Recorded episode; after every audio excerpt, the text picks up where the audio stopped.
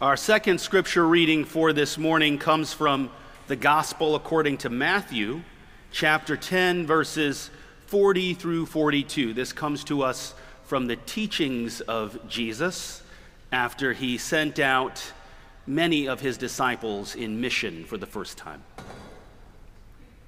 Whoever welcomes you welcomes me, and whoever welcomes me welcomes the one who sent me. Whoever welcomes a prophet in the name of a prophet will receive a prophet's reward. And whoever welcomes a righteous person in the name of a righteous person will receive the reward of the righteous. And whoever gives even a cup of cold water to one of these little ones in the name of a disciple, truly I tell you, none of these will lose their reward. Holy wisdom, holy word, thanks be to God. Amen.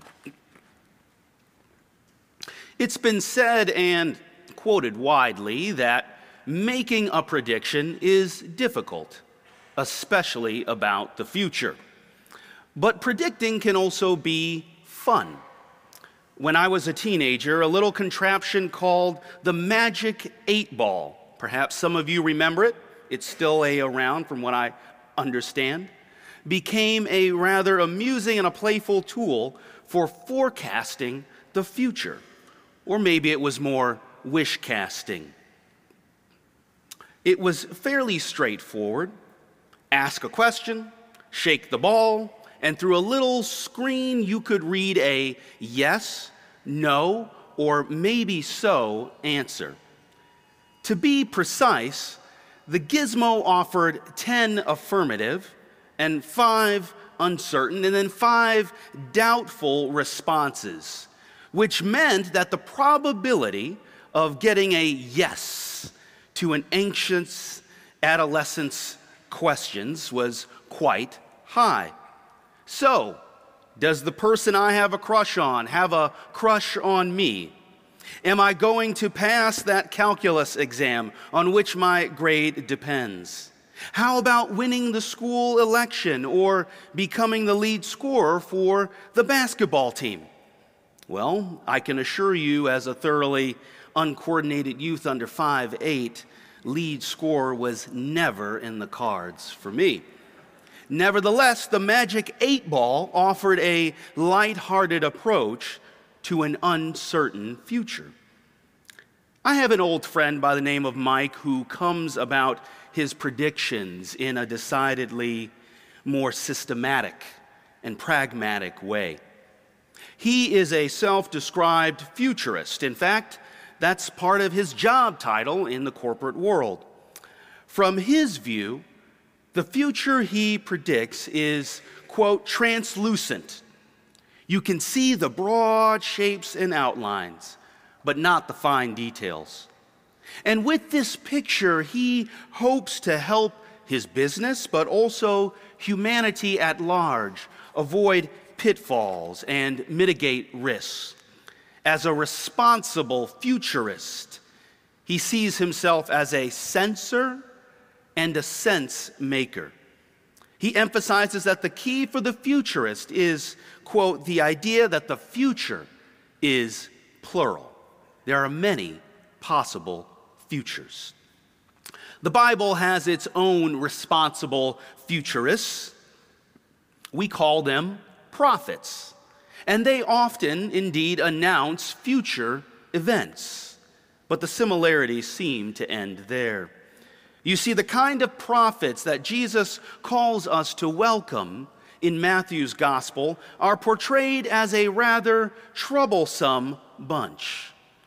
The long span of prophets, many of whom are revered in Judaism and Islam as well as Christianity, from Noah to Abraham and Sarah, Moses and Miriam, Isaiah and Amos, Elijah from our reading this morning, and Anna in Luke's gospel were disinclined to consult for power brokers or see themselves as innovators or influencers. In fact, most never had the credentials or connections to be taken seriously among the chattering and intellectual classes of their day.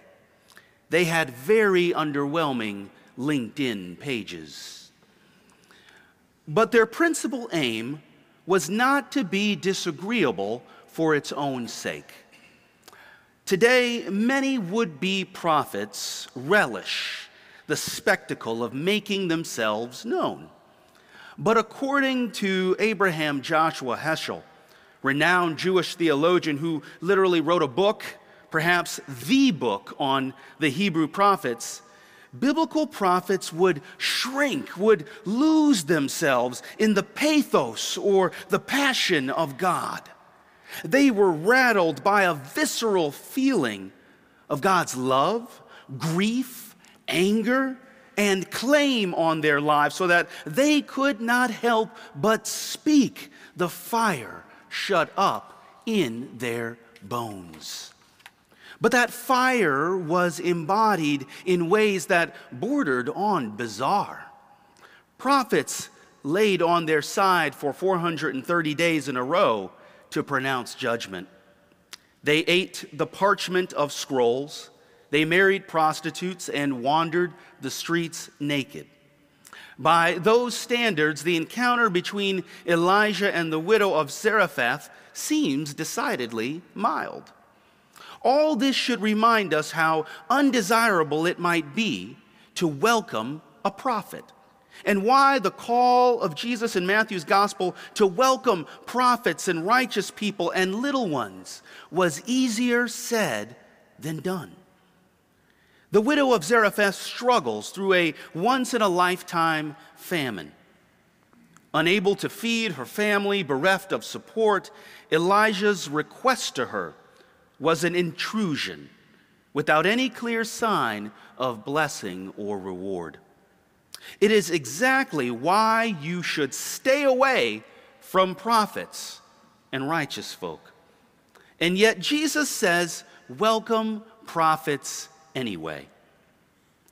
Elijah wasn't just a drain on resources. To societal elites like Israelite King Ahab and Queen Jezebel, he became a nagging irritant. As theologian Walter Brueggemann tells it, Elijah was guilty of, quote, imagining the world as if Yahweh, the God of Israel, and the creator of heaven and earth, were a real character and a lively agent in the life of the world. These two corrupt rulers preferred to live a fantasy that no arbiter of justice was watching them, and that there was no standard for justice save the one that they themselves invented. Elijah publicly dissented, and as any good futurist might do, he casts a vision of the future which invites either their repentance or predicts their downfall. To invite an Elijah to eat with you or counsel you is to invite trouble. And yet Jesus says, Whoever welcomes a prophet in the name of a prophet receives a prophet's reward. Jezebel and Ahab had a prophet in their midst, but failed to treat him as one. Yet the widow of Zarephath received the same prophet into the place of her poverty daring to believe his preposterous predictions that her meager rations would outlast the hunger threatening to overtake them both. I hope each of you have someone in your life who can meet you in the place of hardship, telling you words of provocation, but also of hope that remind you that your life has value in God's future. Each of us needs prophets, but communities need prophets too. The Matthean community of Jesus' followers sought them. In the wake of the resurrection, the early church was subject to somewhat regular purges at the hands of the Roman Empire. And after the fall of the Jerusalem temple in 70 CE, its days within Judaism were numbered. In such a fear ridden and contested climate, this community gave fresh urgency to Jesus' words about welcoming prophets and righteous persons and little ones. Such hospitality was a material lifeline for persecuted and vulnerable disciples on the run, as well as the communities sheltering them. But we can surmise it also prevented the community from folding in on itself in fear. By being open to itinerant prophets and servants, Christian communities could welcome Jesus' imaginative vision of a divine future beyond the Roman Empire's illusory version of it. Yes, communities need prophets, and nations do too. This coming week will mark the 247th birthday of the United States. Now, as Presbyterians, we dare not confine God's glory, activity, and care in the world to our particular corner of it. We are not Christian nationalists. But we can honor any attempt to live into the values that resonate with the heart of God. But those attempts are only successful when illuminated by the prophetic imagination. And as a country, I've observed that the United States tends to do well when it welcomes and listens to prophets and struggles when it dismisses and ignores them. Sometimes they come in distressing disguise. Did you know that in 1944, the United States opened what would become its only refugee camp during World War II? In the third year of the war, a thousand refugees, mostly Jewish, were shuttled to Oswego, New York, confined to a well guarded old fort. It was a blue collar town of some 18,000, complete with factories and mills. And given the war climate, few were actually eager to welcome these newcomers. But one teenager named Frances decided to cross the threshold and began gathering her friends to speak to the kids through the fences. And a few awkward English how are yous, and she tried out Italian that she learned from her mother, who came from Italy. And many of those refugees had spent time in Italy themselves on their way to the United States, and hearing the language resonated with them to the point that they finally felt at ease, befriended, welcomed. With the help of those like Frances, the town came to learn from their neighbors one article describing the situation said, quote, interacting with the refugees, seeing their gaunt and frightened figures upon arrival, and hearing their stories through the fence, many Oswegans had their eyes opened. Open to the terror of lives ripped open, open to the injustices they were insulated from, open to the dreams of God and the wisdom and the folkways of people that they had never known. What strikes me about this story is not that these refugees had some superlative powers of perception or read fortunes or uttered hard truths to, in thunderous prose, but that as they told their stories, they expanded the imaginations of the people in this town. They did the first order of prophets. In their own slight way, they helped project and shape a different world telling of a new possible future. Those refugees were treading on the same prophetic ground as abolitionists and suffragists and scientists and civil rights activists and philanthropists who have jarred open our civic sensibilities and pushed us to imagine new possibilities. What was brewing in that refugee camp and the welcome that came out of it was a different imagination for what the U.S. could be that it happened here but not in Manzanar internment camp in California reminds us of how precarious and episodic the prophetic imagination can be. It appears and sometimes it recedes.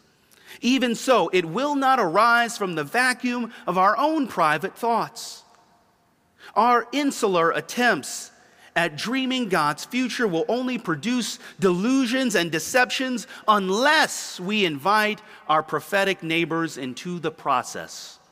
You don't get prophetic imagination without welcoming actual flesh in the bone prophets. Prophets say things that are disagreeable, and they invite us not simply to accept their words without dissension, but to wrestle with them until we find insight. And yet Jesus says, welcome them anyway. Prophets will make us vulnerable to ridicule from others. To, to welcome them may put some of our social capital in jeopardy. And yet, the favor of God we gain from their presence is greater than what we lose in the sight of others. And so Jesus says, Welcome them anyway. And God sends those who aren't perfect, and they might not even be righteous all the time, but for the appointed time and purpose, they are God's messengers. And so Jesus says, Welcome them anyway. Now, in Chicago, we sometimes say we don't want nobody, nobody sent.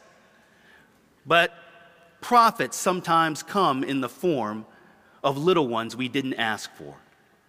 And so Jesus says, and I think you can help me with this one welcome them anyway.